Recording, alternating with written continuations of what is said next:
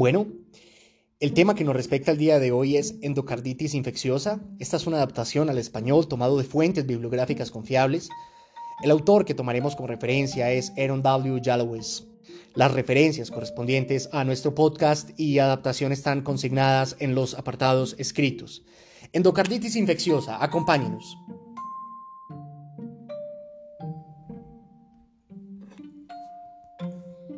La endocarditis infecciosa es la inflamación del endocardio, el revestimiento interno del corazón, así como de las válvulas que separan cada una de las cuatro cavidades del corazón. Es principalmente una enfermedad causada por bacterias y tiene una amplia gama de manifestaciones y secuelas. Sin una identificación y tratamiento temprano, se puede desarrollar una gran cantidad de complicaciones intracardíacas y extracardíacas de gran alcance, por lo tanto, una evaluación cuidadosa que incluye una historia clínica y un examen físico completos puede ayudar a diagnosticar casos y guiar el manejo, limitando la mortalidad y morbilidad. En la mayoría de los casos de endocarditis infecciosa eh, provienen de infecciones por estreptococos gram positivos, también estafilococos y enterococos. Juntos, estos tres grupos, los streptococos, los estafilococos y los enterococos, representan el 80 al 90% de todos los casos. El estafilococo aureus es específicamente responsable de alrededor del 30% de los casos en el mundo desarrollado.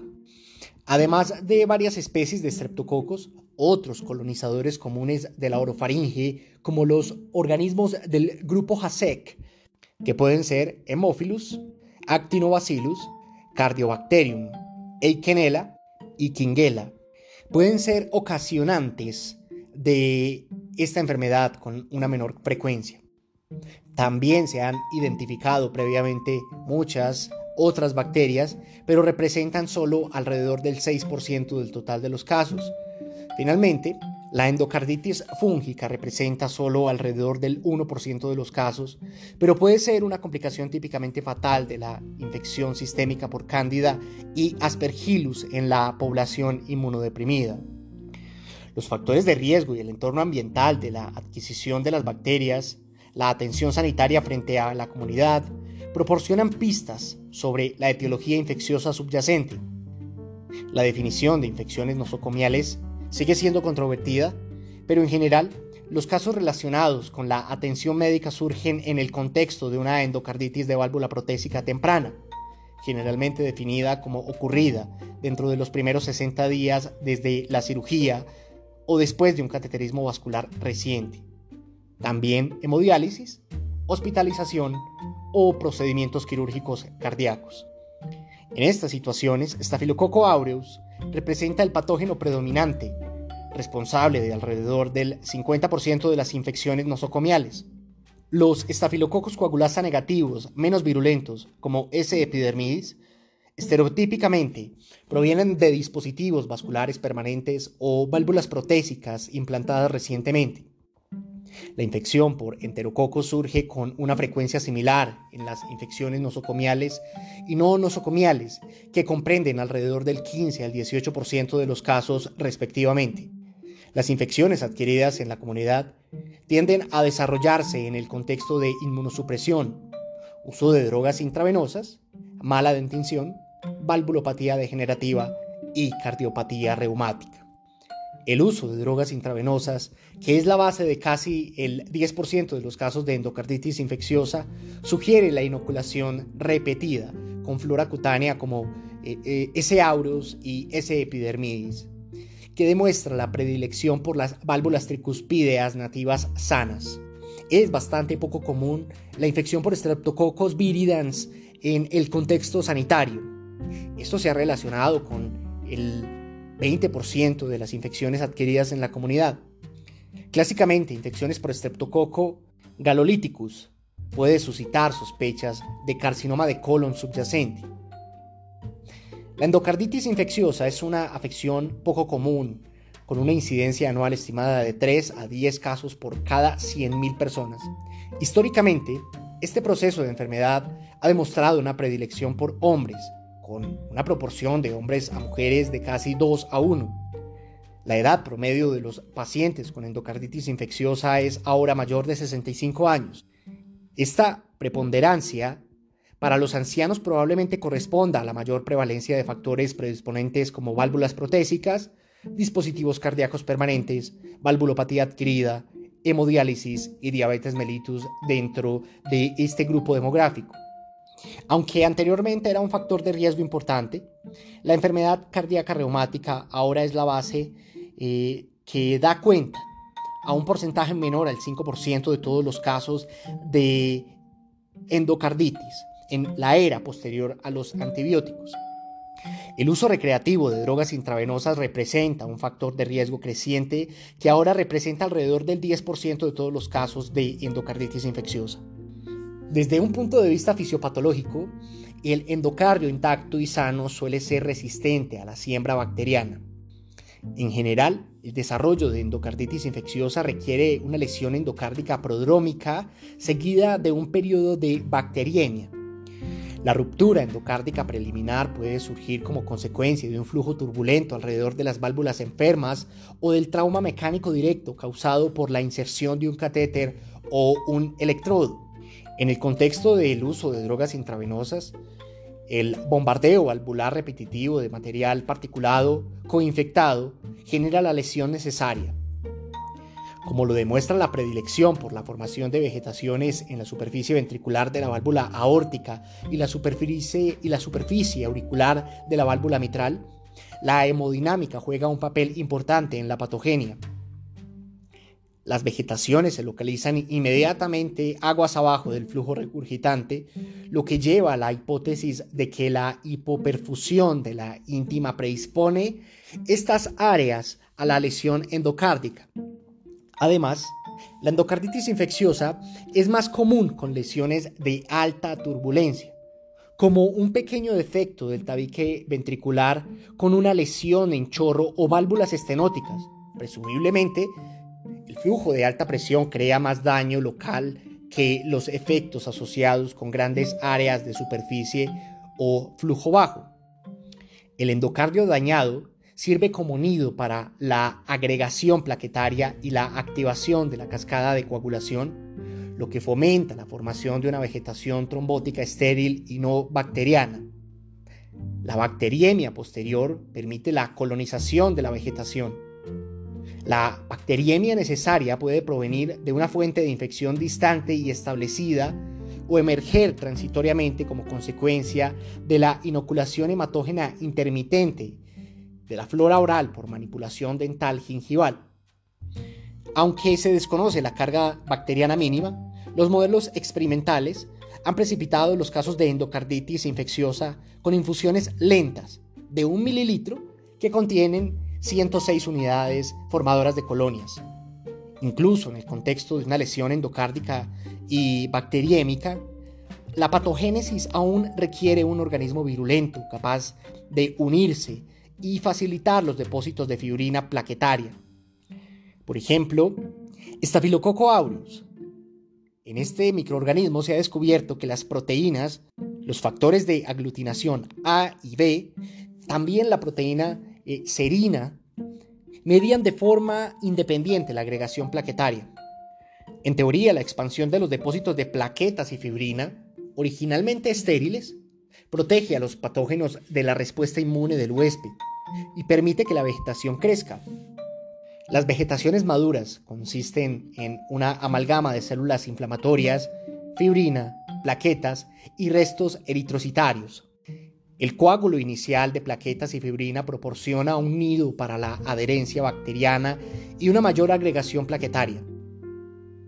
El análisis microscópico de escaneo láser con focal de tejido vascular infectado demuestra biopelículas bacterianas incrustadas con colecciones de plaquetas.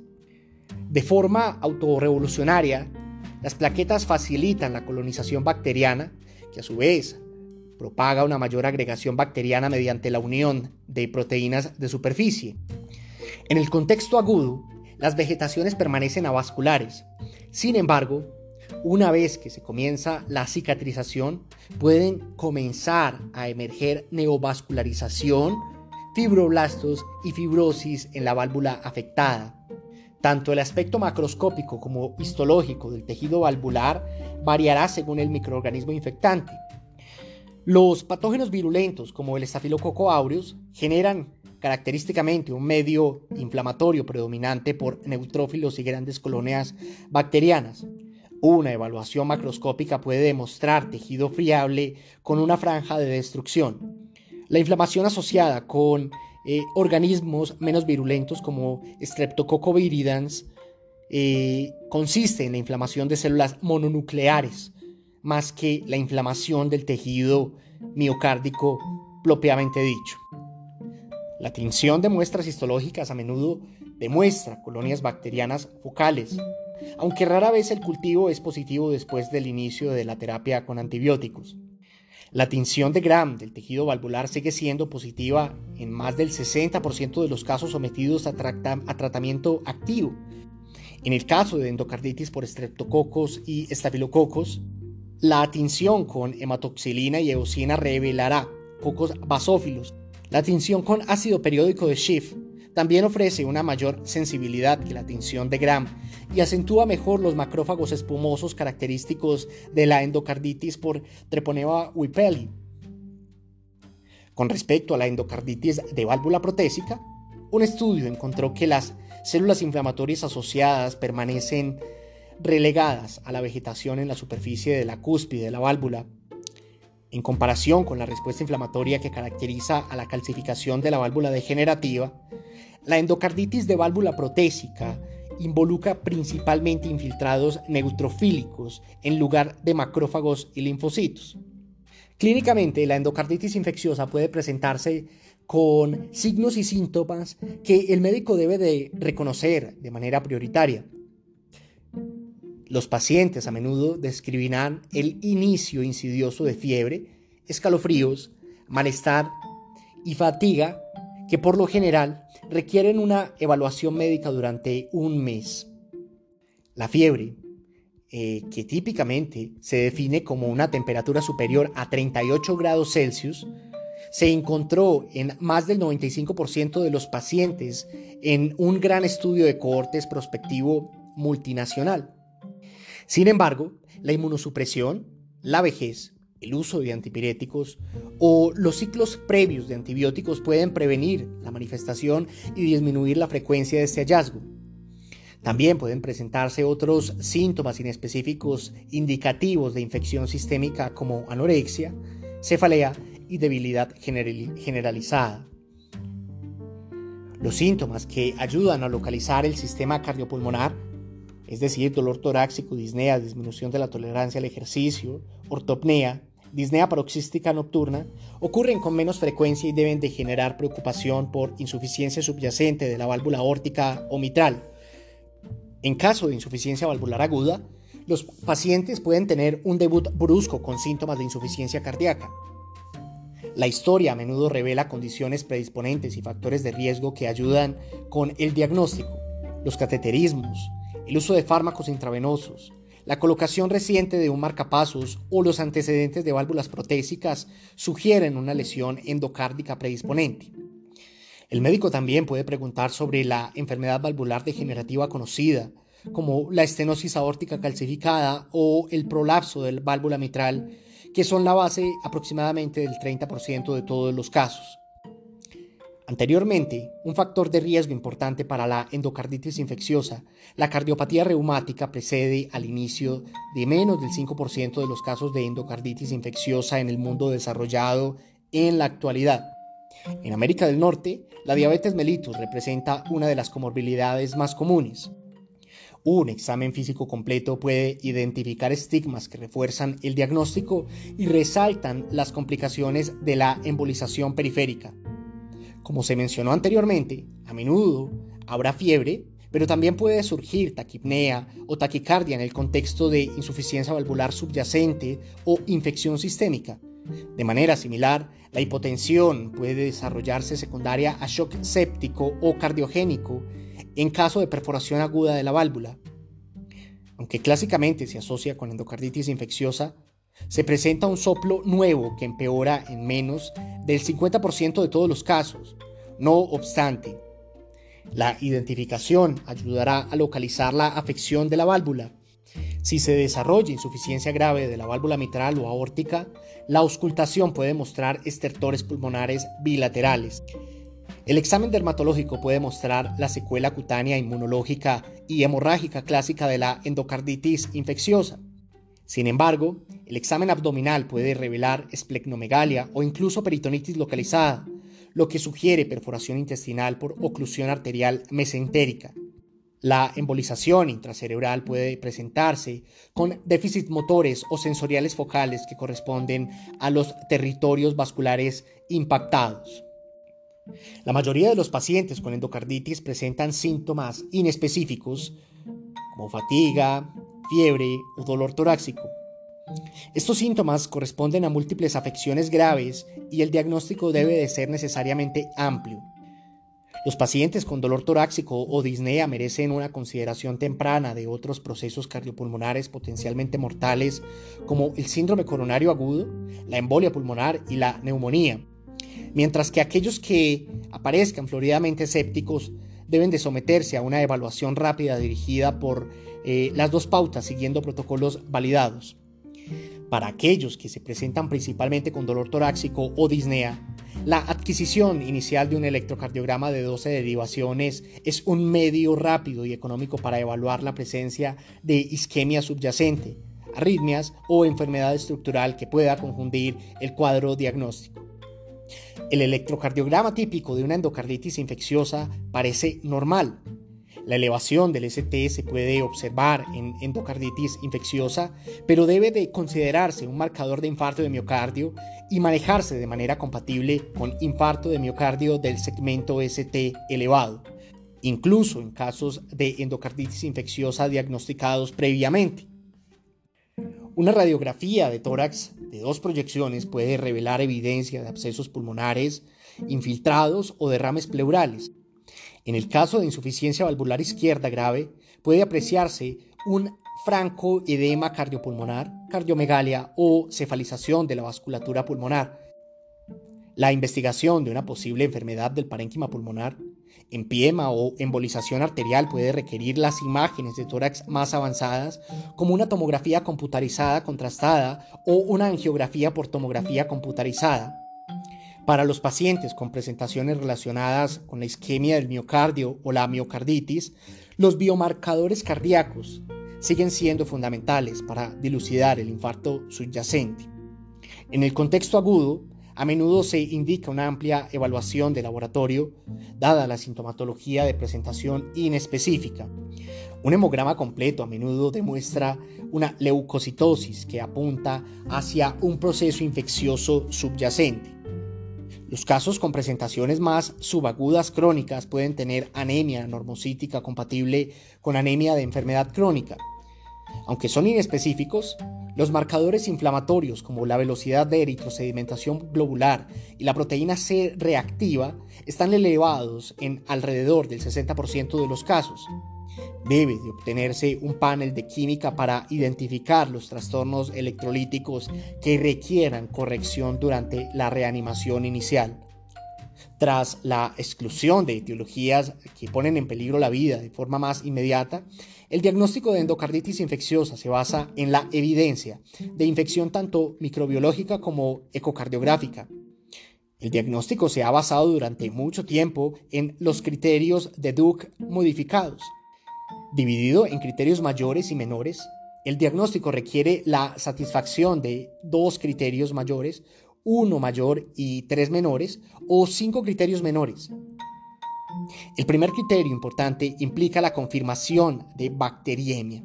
Más específicamente, los criterios de Duke modificados requieren dos cultivos de sangre positivos separados para los dos patógenos típicos como Streptococcus viridans y y Streptococcus galolíticos, así como también organismos del grupo HASEC o Staphylococcus aureus. También pueden estar implicados enterococos. Si se sospecha de otros patógenos culpables, Los hemocultivos deben de permanecer persistentemente positivos, según lo definido por los cultivos positivos extraídos con más de 12 horas de diferencia, o resultados positivos de los 3 o la mayoría de 4 o más cultivos separados. Además, una actualización reciente de la American Heart Association permite satisfacer este criterio con un hemocultivo positivo único para Coxiella burnet. Remítase a nuestro podcast de fiebre Q o un título superior de anticuerpos inmunoglobulina G antifase 1 mayor o igual a 1 en 800. El segundo criterio importante implica la evidencia ecográfica de compromiso endocárdico. El ecocardiograma debe de mostrar una masa intracardíaca vacilante fijada a válvula, una estructura de soporte o material implantado. La evaluación inicial con un ecocardiograma transtoráxico es común, sin embargo, la American Heart Association recomienda obtener un ecocardiograma transesofágico más sensible y específico si la sospecha de endocarditis infecciosa sigue siendo alta a pesar de un ecocardiograma transtoráxico negativo. Circunstancias como la enfermedad pulmonar obstructiva crónica comórbida, la cirugía torácica previa, la obesidad, la afección de la válvula protésica pueden dificultar la visualización mediante el abordaje transtoráxico y deberían impulsar la obtención más rápida de un ecocardiograma transesofágico. En cuanto a los cinco criterios menores, estos incluyen los siguientes. Condiciones predisponentes como anomalías valvulares subyacentes, cardiopatía estructural o uso de drogas intravenosas, fiebre, definida por una temperatura superior a 38 grados centígrados, evidencia de fenómenos vasculares como aneurismas micóticos, hemorragia intracraneal, lesiones de Janeway, émbolos arteriales importantes o infartos pulmonares sépticos. También evidencia de fenómenos inmunológicos como nódulos de Osler y manchas de Roth, glomerulonefritis o factor reumatoide positivo. También hemocultivos positivos que no satisfacen el criterio principal antes mencionado o evidencia serológica de infección compatible con endocarditis infecciosa. Terapéuticamente, el tratamiento eficaz acelera la erradicación eh, de la vegetación endocárdica y limita o previene las complicaciones secundarias. Sin embargo, aquellos que se presentan eh, con una insuficiencia cardíaca aguda descompensada, choque séptico o accidente cerebrovascular requieren estabilización y reanimación, dando prioridad a los principios de las vías respiratorias, la respiración y la circulación. Tras la estabilización inicial, el tratamiento posterior se concentra en regímenes de antibióticos bactericidas prolongados y una posible intervención quirúrgica cardiotoráxica. La duración y selección del tratamiento con antibióticos depende de la naturaleza de la válvula involucrada y del patrón de resistencia del organismo infectante. En el caso de endocarditis de válvula nativa, el tratamiento se puede implementar con penicilina. El régimen de tratamiento propuesto más corto implica un curso de dos semanas de ceftriaxona 2 gramos intravenosa cada 24 horas. Esto más gentamicina, 3 miligramos kilogramo intravenoso cada 24 horas. También está descrita la penicilina G acuosa, a una dosis de 12 a 18 millones de unidades cada 24 horas vía goteo intravenoso continuo o 4 a 6 dosis igualmente divididas. En el caso de la afección de la válvula protésica, estos mismos patógenos típicamente requieren un ciclo mínimo de 6 semanas para 24 millones de unidades de penicilina G cada 24 horas o ceftriaxona 2 gramos con o sin gentamicina. Los pacientes con riesgo de infección estafilocóxica suelen requerir una terapia antibiótica más prolongada. En casos de infecciones por estafilococo aureus resistente a meticilina, un curso estándar incluye vancomicina 15 miligramos kilogramo cada 12 horas o daptomicina 8 miligramos kilogramo eh, durante 6 semanas. Es de destacar que la terapia dual con gentamicina ya no se recomienda para las infecciones por gérmenes meticilino resistentes, dada la alta tasa de falla eh, asociada y la toxicidad renal que puede inducir este régimen. En general, la terapia para las infecciones por estafilococos de válvulas protésicas es similar, pero requiere la adición de rifampicina y gentamicina. Dado que la monoterapia con betalactámicos no posee actividad bactericida contra enterococos, tanto que las infecciones por enterococos de válvulas nativas como las protésicas requieren regímenes combinados, los ejemplos incluyen ampicilina o penicilina G más un aminoglucósido como gentamicina durante 4 a 6 semanas. Curiosamente, un régimen doble de betalactámicos como ampicilina más ceftriaxona logra una actividad bactericida adecuada contra Enterococo fecalis y puede utilizarse. Cabe señalar que la resistencia a la penicilina justifica la terapia combinada de vancomicina y gentamicina. Sin embargo, sin embargo, la resistencia emergente a la penicilina y vancomicina puede requerir tratamiento con linesolid o daptomicina. En general, las pautas de tratamiento antimicrobiano siguen evolucionando constantemente y deben de revisarse de forma rutinaria para orientar eh, y ayudar a desarrollar cursos apropiados de terapia con antibióticos. Se recomienda la consulta temprana a un médico infectólogo y un médico cardiólogo familiarizado con estos diagnósticos. Como principio adicional del tratamiento médico, deben de extraerse dos hemocultivos cada 24 o 48 horas para asegurar la eliminación de la infección del torrente sanguíneo y la terapia antimicrobiana continua directa. En general, la intervención quirúrgica temprana, incluida la reparación de la válvula versus el reemplazo, está indicada en caso de insuficiencia cardíaca aguda, infección extensa con complicaciones localizadas y embolización arterial recurrente. El compromiso valvular agudo que se manifiesta con sintomatología de insuficiencia cardíaca generalmente justifica una intervención quirúrgica dentro de las 24 horas. Sin embargo, las guías de la AJA y la ACC también recomiendan el tratamiento quirúrgico temprano antes de completar el ciclo inicial de antibióticos en caso de bloqueo auriculoventricular asociado. También absceso paravalvular o presencia de lesiones infiltrativas destructivas. La prevención y el tratamiento de episodios embólicos recurrentes representan un impulso importante para la intervención quirúrgica. En este momento, la AJA también recomienda una cirugía temprana si los pacientes experimentan eventos embólicos recurrentes o muestran vegetaciones de válvulas nativas móviles grandes menores a 10 milímetros respectivamente. Un gran estudio de cohorte prospectivo encontró que el inicio de la terapia antimicrobiana por sí sola disminuyó la incidencia de accidente cerebrovascular de 4.8 por mil días a 1.7 por mil días. Sin embargo, otros estudios han documentado que la intervención quirúrgica temprana dentro de las 48 horas redujo significativamente la mortalidad hospitalaria, en general un 3% en comparación con el 23% con un grupo con terapia convencional.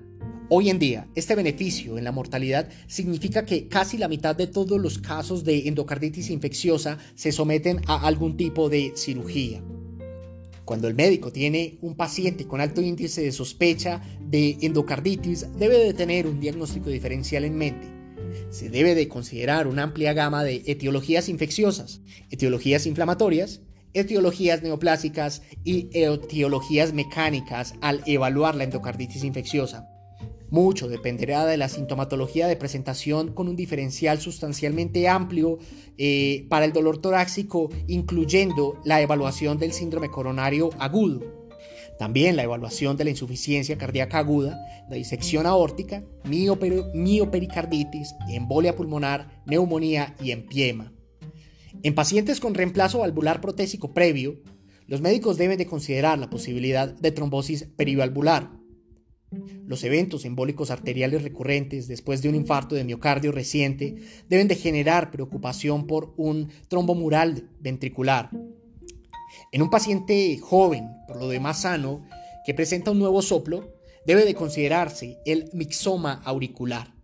Aunque es poco común, la endocarditis no bacteriana asociada con trombos valvulares estériles puede ocurrir en pacientes con una neoplasia maligna subyacente, endocarditis marántica, o aquellos con lupus eritematoso sistémico, endocarditis de Liebmacher-Sachs.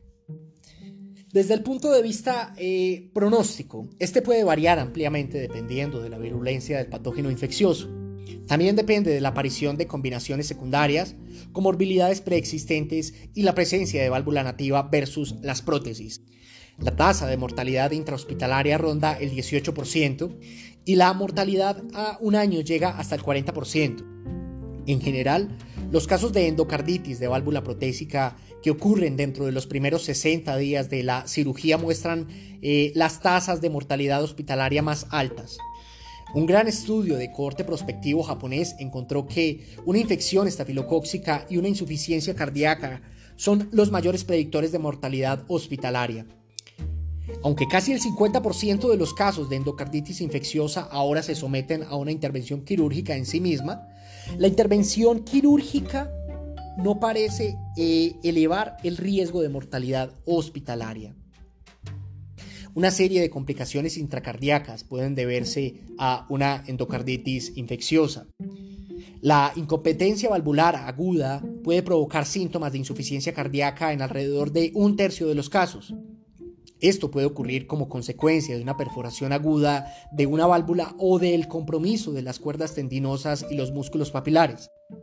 La insuficiencia de la válvula mitral o tricuspidea puede provocar el agrandamiento auricular y la aparición subsiguiente de fibrilación auricular y otras arritmias supraventriculares también. Con menos frecuencia surgen abscesos intracardíacos y bloqueos auriculoventriculares. La embolización periférica también puede tener complicaciones extracardíacas de gran alcance. La vegetación del lado derecho puede dar lugar a émbolos arteriales que se manifiestan como abscesos pulmonares diseminados, neumonía, empiema o regiones focales de infartos pulmonares. La secuela neurológica constituye las complicaciones extracardíacas más graves y prevalentes, impactando entre el 15 y el 30% de todos los casos. Las posibles complicaciones incluyen eh, accidente cerebrovascular isquémico, hemorragia intracraneal, meningitis, absceso intracerebral y aneurismas intracraneales infecciosos. Los accidentes cerebrovasculares isquémicos representan la gran mayoría de las complicaciones neurológicas y clásicamente se derivan de la oclusión de la arteria cerebral por vegetaciones mitrales.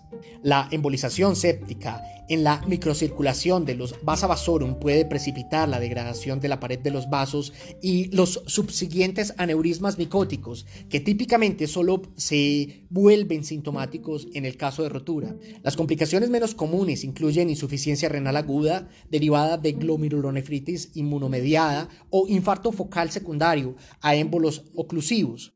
Los infartos y abscesos esplénicos, especialmente en el contexto de una infección por estafilococo aureus, también pueden ocurrir por émbolos infectados. La isquemia mesentérica aguda y la posterior necrosis y perforación intestinal es una complicación temida de la embolización arterial. Aunque la profilaxis con antibióticos sigue siendo controvertida, la ACC-AJA continúa recomendando que ciertas personas que se someten a procedimientos de alto riesgo reciban profilaxis farmacológica. Como se detalla en la actualización centrada en este hecho, Pacientes con válvulas cardíacas protésicas, material protésico utilizado para la reparación de válvulas, endocarditis infecciosa previa, cardiopatía congénita cianosante no reparada, cardiopatía congénita reparada con insuficiencia valvular persistente o trasplantes cardíacos con válvulas estructuralmente disfuncionales, se debe de considerar la profilaxis con antibióticos antes de cualquier procedimiento dental que requiera perforación de la mucosa o manipulación del tejido gingival o periapical. Un posible régimen profiláctico incluiría 2 gramos de amoxicilina o 600 miligramos de clindamicina. Esto al menos 60 minutos antes del inicio del procedimiento. Ten en cuenta que las guías actuales ya no recomiendan la profilaxis con antibióticos para ningún procedimiento cutáneo, genitourinario y gastrointestinal. El diagnóstico y manejo de la endocarditis infecciosa puede representar un proceso prolongado y complejo. La atención al paciente eficiente, segura y efectiva se logra mejor mediante la participación temprana de un equipo multidisciplinario que incluya cardiología, cirugía cardiotoráxica, un especialista en enfermedades infecciosas con un proveedor de atención que establezca ese seguimiento al paciente. Aunque la mayoría de los casos puede tratarse con antibióticos solos, las complicaciones intracardíacas o la evidencia de embolización periférica deben de impulsar la consulta quirúrgica. Los pacientes con endocarditis infecciosa secundaria al uso de drogas intravenosas deben de recibir asesoramiento hospitalario. También deben de tener tratamiento ambulatorio y tienen que establecerse centros de adicción para el tratamiento continuo de estos pacientes. En general, el diagnóstico temprano y el tratamiento dirigido por guías pueden ayudar a limitar la morbilidad y la mortalidad de esta enfermedad. Este es Medical Commons. Esperamos que pueda acceder a información útil por medio de nuestros podcasts, que usted pueda ejercer una práctica clínica académica y humana. Hasta la próxima. Bueno, el tema que nos respecta el día de hoy es todos nuestros productos, adaptaciones y material están realizados con y por la licencia Creative Commons 4.0.